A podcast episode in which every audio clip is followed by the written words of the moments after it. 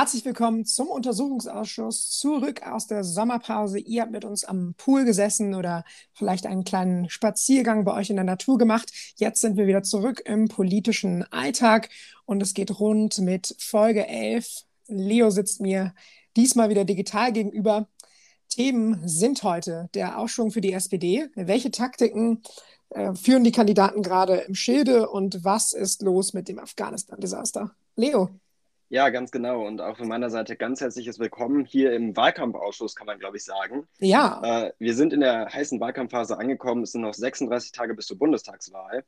Und die Themen und die Auseinandersetzung wird natürlich immer spannender.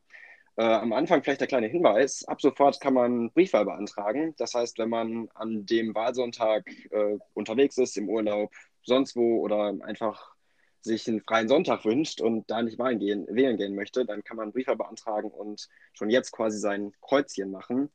Oder um es halt gar nicht erst zu vergessen. Äh, Marvin, wo wählst du dieses Jahr? Ganz traditionell im Wahllokal am Sonntag oder uh. doch per Briefwahl im Voraus? Das ist eine sehr gute Frage. Für mich ist das eine Stilfrage. Natürlich ist Briefwahl etwas ganz Tolles und weht auf jeden Fall egal wie.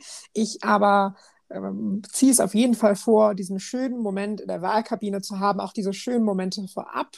Ich weiß nicht, ob du das ähnlich empfindest, Leo, du wirst es mir sicherlich gleich erzählen, da dann irgendwie auch in dieser örtlichen Schule anzukommen und irgendwie zu sehen, oh, da trifft sich die Gesellschaft. Und es geht ja wirklich glücklicherweise in Deutschland schon ein großer Teil der Bevölkerung wählen. Und ich finde es ganz toll zu sehen, wie die Demokratie zustande kommt. Deswegen auf jeden Fall im Wahlbüro. Und ich habe mich sogar als Wahlhelfer gemeldet, ähm, kann dazu natürlich auch nur aufrufen, dass bei euch auch zu machen. Sehr gut, dann wird man der ein oder andere dich vielleicht sogar Sonntag am 26. September im Wahllokal treffen. Genau, wie ist das denn bei äh, dir, Leo?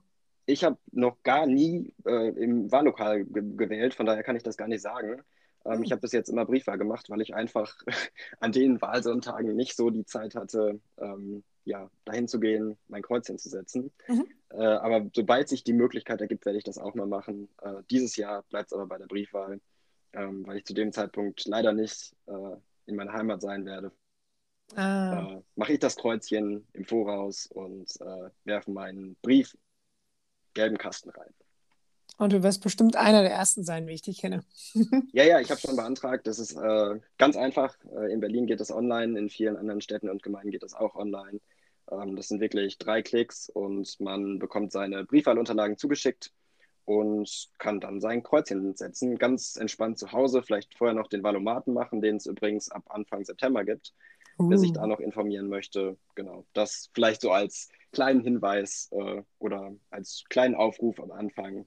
Ähm, wer Briefwahl machen möchte, ganz einfach online und dauert nur wenige Minuten. Los geht's. Und damit würde ich sagen, starten wir mit unserem ersten Thema. Und es geht um die Lage in Afghanistan. Und wir haben auch hier eine Headline des Spiegels mitgebracht. Protokoll des deutschen Versagens in Afghanistan. Zitat, Übernahme Kabuls vor dem 11. September eher unwahrscheinlich. Zitat Ende.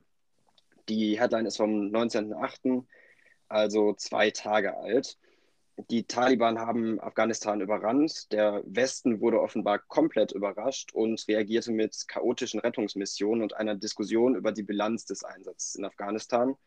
Und die Menschen vor Ort erleben Verzweiflung und Todesangst und versuchen das Land zu verlassen. Ähm, wie es für das Land am Ende weitergeht, ist offen. Aber sicher kann man sagen, dass es nicht bleibt, wie es war und es gerade für Mädchen, Frauen, Journalisten und viele weitere einen immensen Schlag und einen Rückschlag in die Vergangenheit bedeutet. Wie hast du die Entwicklung ähm, erlebt, Marvin? Natürlich als überaus schockierend, natürlich als eine überaus widerwärtige Situation, dass was jetzt wieder in den Straßen einkehrt, wenn die Taliban regieren. Die ersten Bilder davon sind natürlich das, was zählt. Und mit Bilder meine ich das, was dahinter steckt, das, äh, was dann die grausame Realität ist und in der eben die BürgerInnen schlichtweg gefangen sind. Und ich habe andererseits politisch äh, die Situation so wahrgenommen, dass es natürlich mal wieder eine Situation gibt, in der Hilfe nicht mit einer vollkommenen Selbstverständlichkeit kommt, auch wenn es häufig so artikuliert wird, als wäre dies der Fall, sondern durchaus mit Zurückhaltung. Und das finde ich abermals aufrüttelnd und aufrührend und nicht richtig. Und das ist ein Gesamteindruck an der Stelle. Wir werden natürlich ins Detail gehen äh, und über die einzelnen AkteurInnen sprechen.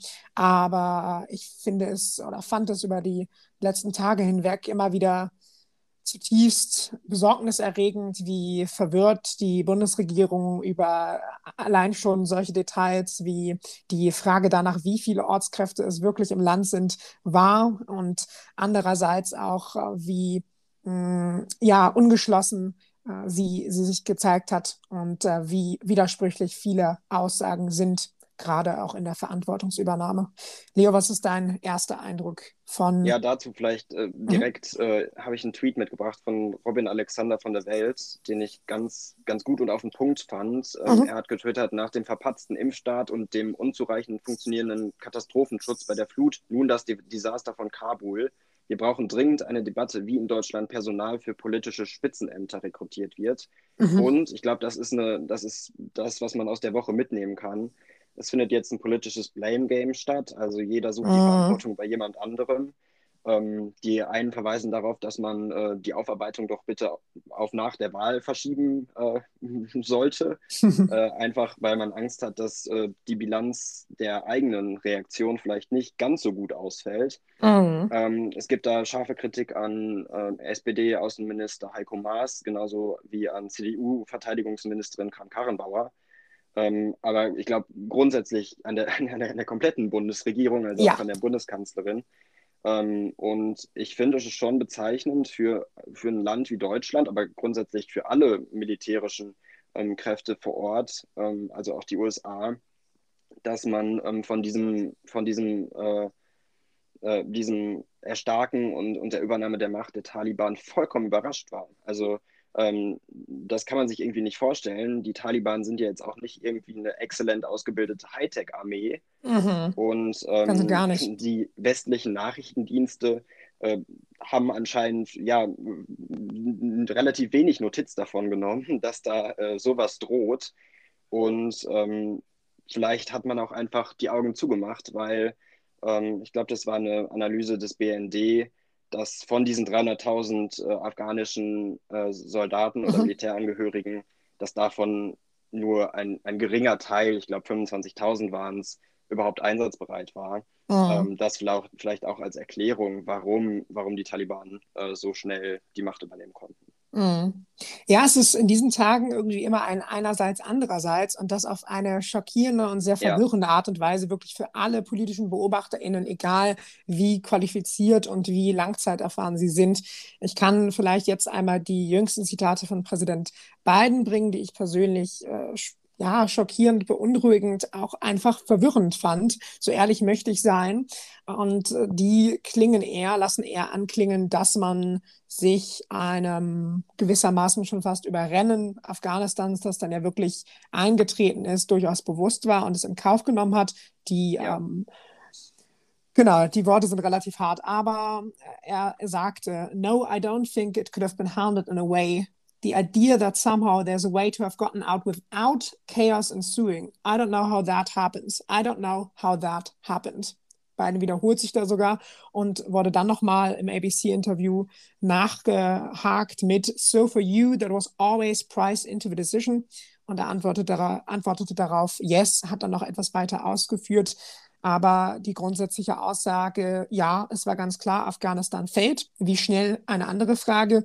Aber äh, selbst das ist ja an anderen Stellen in der politischen Diskussion, gerade auch in Deutschland, nicht, äh, scheint es nicht so eingepreist, dass Afghanistan fiel, mhm. sondern es wird eher darüber gesprochen, wieso waren die afghanischen Sicherheitskräfte nicht in der Lage, das Land äh, stabil zu halten. Äh, und ähm, das ist wirklich merkwürdig ich finde die äh, Reaktion von beiden oder, oder beziehungsweise eine Aussagen ziemlich interessant. Also erstmal ähm, rein Gestik, Mimik ähm, haben wir da, glaube ich, einen ziemlich angeschlagenen und schwachen beiden gesehen. Also mhm. von diesem äh, America is back äh, ist, ist nicht mehr viel übrig. Äh, also ähm, diese Aussage, wir sind jetzt wieder ein verlässlicher Partner, weiß ich nicht so. Also das hat, glaube ich, starke Risse bekommen, weil ja auch NATO-Partner und andere, äh, andere äh, Kräfte, die zusammen mit, mit den USA in, in Afghanistan präsent waren, äh, mhm. äh, sind ja durchaus überrascht, was, was da, wie das passieren konnte und dass man einfach so ohne Plan äh, wir, wir, wir beenden das hier und wir ziehen unsere Truppen ab. Und ähm, ich glaube, dass Biden äh, da auch ja ordentlich Gegenwind bekommen wird, äh, weil die Bilanz, Bilanz des Rückzugs ist ja wirklich ja schon verheerend, kann man glaube ich sagen. Äh, und äh, den, die Rettungsmission einzuordnen, sowohl die deutsche als glaube ich auch die ähm, der NATO-Partner, kann man schon als chaotisch bezeichnen. Also ähm, da stellt sich natürlich die Frage, hätte man nicht vorher wissen können, äh, dass man zum Beispiel Ortskräfte oder bedrohte Personen, JournalistInnen äh, oder, oder Mitarbeiterinnen von, ähm, von NGOs oder von Entwicklungsorganisationen, dass man die hätte äh, evakuieren müssen, ähm, bevor äh, die Taliban quasi vor der Tür stehen und, und gegen die Tür klopfen. Ein kleiner ähm, Teil hat ja schon vor Monaten darüber gesprochen, nicht? Also es ist ja nicht so, dass das Thema neu auf der Agenda wäre. Und die deutsche Botschaft, das, das ist halt vielleicht noch der ja, größte Punkt. Absolut. Die deutsche Botschaft hat seit Wochen ähm, davor gedroht und die Lage der deutschen Mitarbeiterinnen und Mitarbeiter der Botschaft als, als, als, als gefährdet äh, eingestuft. Mhm. Anscheinend hat man da in der Zentrale des Auswärtigen Amtes äh, nicht so von Notiz genommen, ähm, was auch irgendwie ein irritierendes Zeichen ist, denn eigentlich beruht ein, ein Auswärtiges Amt, ein Außenministerium ja äh, äh auf, den, auf den Informationen die es aus dem Ausland bekommt. Und die Satelliten, also die Botschaften, Auslandsvertretungen, sind da ja eine wichtige Ressource. Und wenn man denen nicht zuhört, dann ist das schon ein Signal, würde ich sagen. Klar, und es muss erklärt werden, wieso. It's all about intelligence, könnte man sagen. Und die, da, da, also das würde ich vielleicht nochmal als einen Anlass nehmen, dann auch auf den Bundesnachrichtendienst einzugehen, der gewissermaßen unser CIA-Pendant ist und eigentlich eben aufklärend und nicht widersprüchlich Aussagen treffen sollte. Und wir wissen natürlich nicht, was er wirklich dann gegenüber dem Auswärtigen Amt verlautet hat. Aber jetzt in den öffentlichen Erklärungen zeigt sich ein sehr widersprüchliches Bild von einmal der Aussage, dass äh, noch zwei Tage vor der Einnahme Kabuls der Vormarsch der Taliban nach Kabul als sehr unwahrscheinlich, entschuldigt bitte, eher unwahrscheinlich bezeichnet wurde. So, mhm. das ist das Zitat. Dann aber andererseits eben auch die ganze Situation eher so eingeschätzt wurde, äh, auch wohl über Monate hinweg schon sei dem äh, Außenministerium sei der Botschaft gemeldet worden, dass die afghanische Regierung und auch das Militär einer Belastung der Taliban nicht standhalten könne, gerade über längere Zeit hinweg. Ja, dazu muss man vielleicht sagen, der, ähm, der Bundesnachrichtendienst und der Präsident des Bundesnachrichtendienstes, äh, Bruno Kahl, ähm, hat zu diesen äh, Vorwürfen bereits eine interne Revision eingeleitet. Bis kommende Woche soll es da Ergebnisse geben, erste Ergebnisse. Und ähm, die Ergebnisse muss der Präsident dann auch dem Kontrollgremium des Deutschen Bundestages vortragen ähm, der bereits am Donnerstag dieser Woche eilig einberufen wurde zu einer Sondersitzung, um eben über diese Fragen zu diskutieren. Wie konnte es passieren, dass ein äh, sehr gut ausgestatteter deutscher Nachrichtendienst, der auch in äh, Afghanistan auf, einen, äh, auf, einen, auf ein großes Netzwerk äh, beruht, dass der einfach nichts mitbekommen hat, beziehungsweise die Lage falsch eingeschätzt hat. Ähm, zumindest das, was öffentlich darüber bekannt ist, äh, darüber muss, glaube ich, diskutiert werden. Und damit, obwohl wir, glaube ich, beide das Bedürfnis hatten, noch deutlich länger über das Thema Afghanistan zu sprechen, allein schon, um das Ganze auch zu verarbeiten, da Deutschland sicherlich Mitschuld trägt an den Geschehnissen in Afghanistan, müssen wir auch zum nächsten Thema kommen, denn die Zeit eilt so ein bisschen und wir wollen euch ja kompakt informieren. Und deswegen kommt jetzt die nächste Headline zum Wahlkampf. Wir sind also wieder zurück in Deutschland mit folgender von der Zeit. Söder sieht Union vor, Zitat, schwerste Herausforderungen seit 1900. 89. In diesen vergangenen Tagen sorgt die SPD das erste Mal seit langem nämlich wieder für Aufruhr in der politischen Öffentlichkeit. Die vielfach besprochenen guten Umfragewerte für den Kandidaten Olaf Scholz scheinen sich nun in gute Umfragewerte für die SPD umzumünzen. Die SPD wird in allen Umfragen der vergangenen Tage gleich auf oder sogar häufig vor den Grünen platziert und in einigen, wie dem aktuellen AD Deutschland Trend oder der neuesten Forsa-Umfrage, sogar knapp an der Union dran. Laschet und Baerbock werden nun vielfach als abgeschlagene KandidatInnen dargestellt, die Parteien weniger. Die Beliebtheitswerte von Olaf Scholz muten mittlerweile sonderbar eindeutig an. Der ARD-Deutschland-Trend sieht Scholz bei 41 Prozent in einer Direktwahl als Bundeskanzler, 16 für Laschet und 12 für Baerbock. SPD und CDU sind mit 30 Prozent gleich auf in der Wählerinnengunst, wer eine nächste Regierung anführen solle. Bei allen Werten sind aber auch 25 bis 30 Prozent noch unentschieden. Steht der SPD nun der Fall in den Umfragen bevor, den schon die Grünen gesehen haben? Oder was ist dein Eindruck zu dieser aktuellen, sicherlich durchaus spannenden und anregenden Situation, Leo? Das ist eine interessante Frage und ich glaube auch äh, mit die spannendste in diesem Wahlkampf. Mhm. Ich glaube, dass das ein Wahlkampf ist, der sich durchaus von den anderen Wahlkämpfen der Vergangenheit unterscheidet. Wir haben drei Parteien, die alle ums Kanzleramt buhlen und die alle äh, einziehen möchten am liebsten.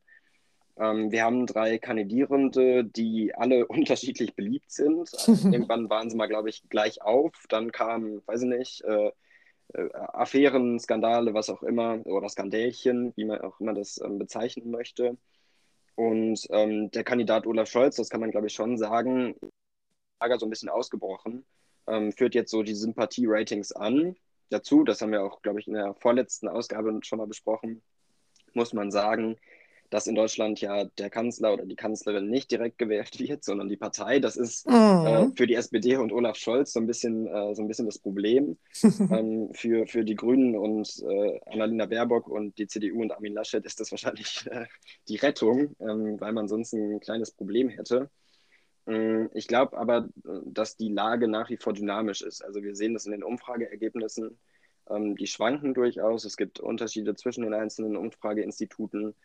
Und äh, ich glaube tatsächlich, dass die Frage, wer Kanzler oder Kanzlerin wird, nach wie vor offen ist. Äh, und dass jede Partei, die so um die 20 Prozent hat, durchaus in der Lage sein könnte, den Kanzler oder die Kanzlerin zu stellen. Ähm, und in der Nähe, in greifbarer Nähe befinden sich im Moment alle drei Parteien. Ähm, mhm. Und daher bleiben das wirklich tatsächlich spannende 36 Tage. Und ähm, wenn man von mir eine Prognose verlangt, dann würde ich sagen, ähm, die Wahl wird noch niemals mehr am 26. September äh, äh, gefällt, sondern deutlich später. Ich, also ich rechne mit, mit, mit langen Koalitionsverhandlungen. Auch das? Auch einfach, weil ja. so viele ähm, mögliche Koalitionsoptionen da sind. Mhm. Ähm, und ja, wahrscheinlich dann doch die Partei oder die Parteien, die möglicherweise eine Koalition formen könnten, ähm, ja, dann für sich das Beste rausholen wollen und mhm. die Koalitionsoption wählen wollen, die für sie am besten ist. Von daher wird es, glaube ich, noch spannend. Ich denke auch, das Beste, was wir erhoffen können, denn lange und zähe Koalitionsverhandlungen sind ja erst einmal für niemanden gut, es sei denn, es geht am Ende die produktivste Koalition hervor. Und das lässt sich dann natürlich wissenschaftlich auch nicht beantworten, welche da produktiver gewesen wäre aber die sind natürlich erstmal nicht in unserem Interesse. Diese langen Verhandlungen können hoffen auf kürzere als beim letzten Mal, aber mehr vielleicht auch nicht.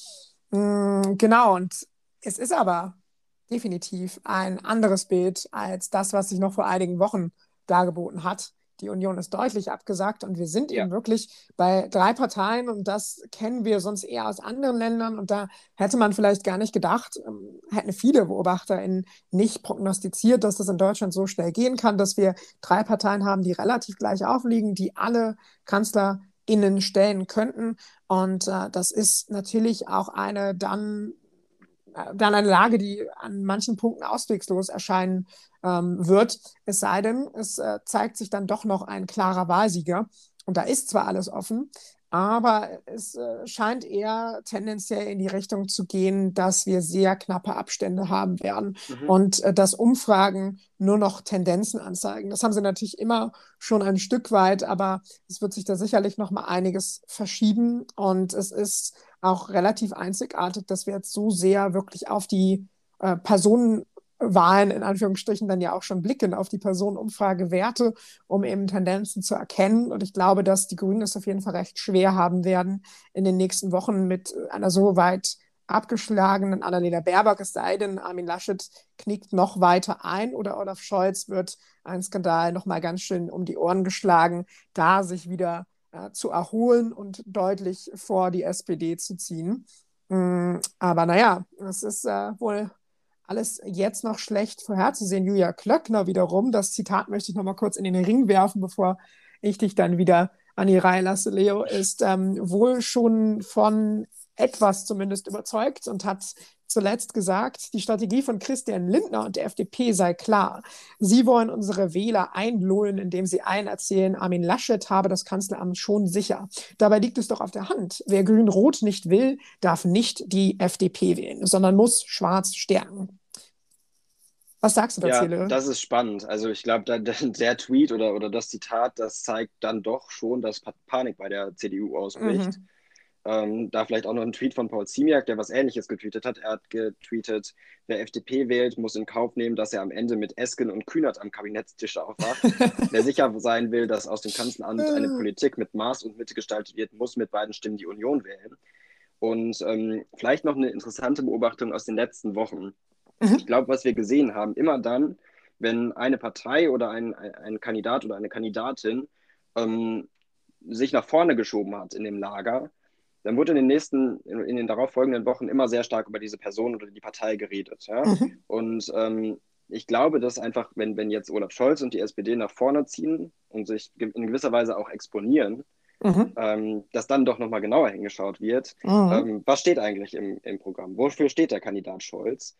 Ähm, und ich glaube, man kann in diesem Wahlkampf tatsächlich sagen, dass ähm, ja alle so ein bisschen versuchen, uneindeutig zu bleiben, ähm, mhm. sich ein bisschen zurückzunehmen, nicht so viel zu sagen und ähm, die, anderen, die anderen Kandidierenden sich mal selbst äh, zu überlassen und äh, ähm, mal gucken, ob das gut geht, so nach dem Motto.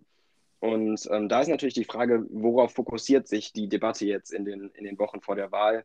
Ähm, welche Themen werden auch wichtig sein? Also diskutieren mhm. wir über Außenpolitik, ähm, über Auslandseinsätze diskutieren wir über Klimaschutz. Ich denke, das Thema wird auch noch äh, oh. relevanter oh. werden mit ähm, großen Aktionen von Fridays for Future, die geplant sind und eben auch Berichten wie dem ähm, Bericht des Weltklimarats, dass das 1,5 Grad Ziel bereits äh, 2030 gerissen werden kann und auch das 2 Grad Ziel am seidenen Farben, Faden mhm. und ähm, dass einfach die Debatte sich ein bisschen verschiebt, äh, verschiebt und ähm, auch inhaltlicher wird, weil was wir in den letzten Wochen gesehen haben, war ja ähm, alles aber keine inhaltliche Debatte oder mhm. zumindest größtenteils. Ja.